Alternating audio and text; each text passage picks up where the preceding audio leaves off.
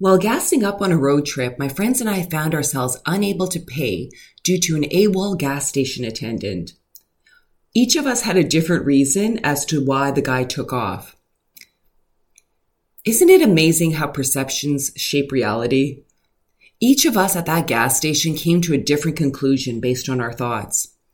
Sounds obvious, yet thoughts are often unconsciously determined by experiences. For example, I wore my HR hat because of years spent interacting with people in that way. So I believed he quit due to the great resignation happening. We did this road trip in 2022. The way you see things matters. That's why it's important to develop awareness around your thoughts. Not to start judging them, but to become consciously aware of your inner chatter.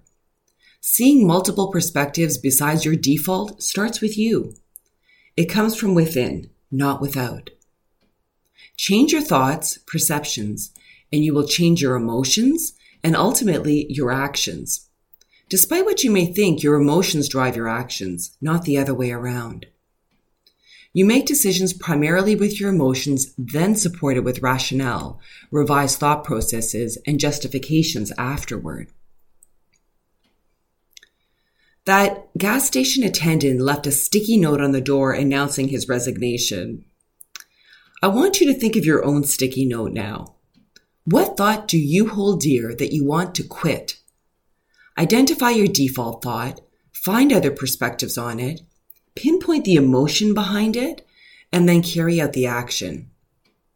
Here's a quick tip. If you feel good, you're on the right track. If you don't, return to step one. Good luck.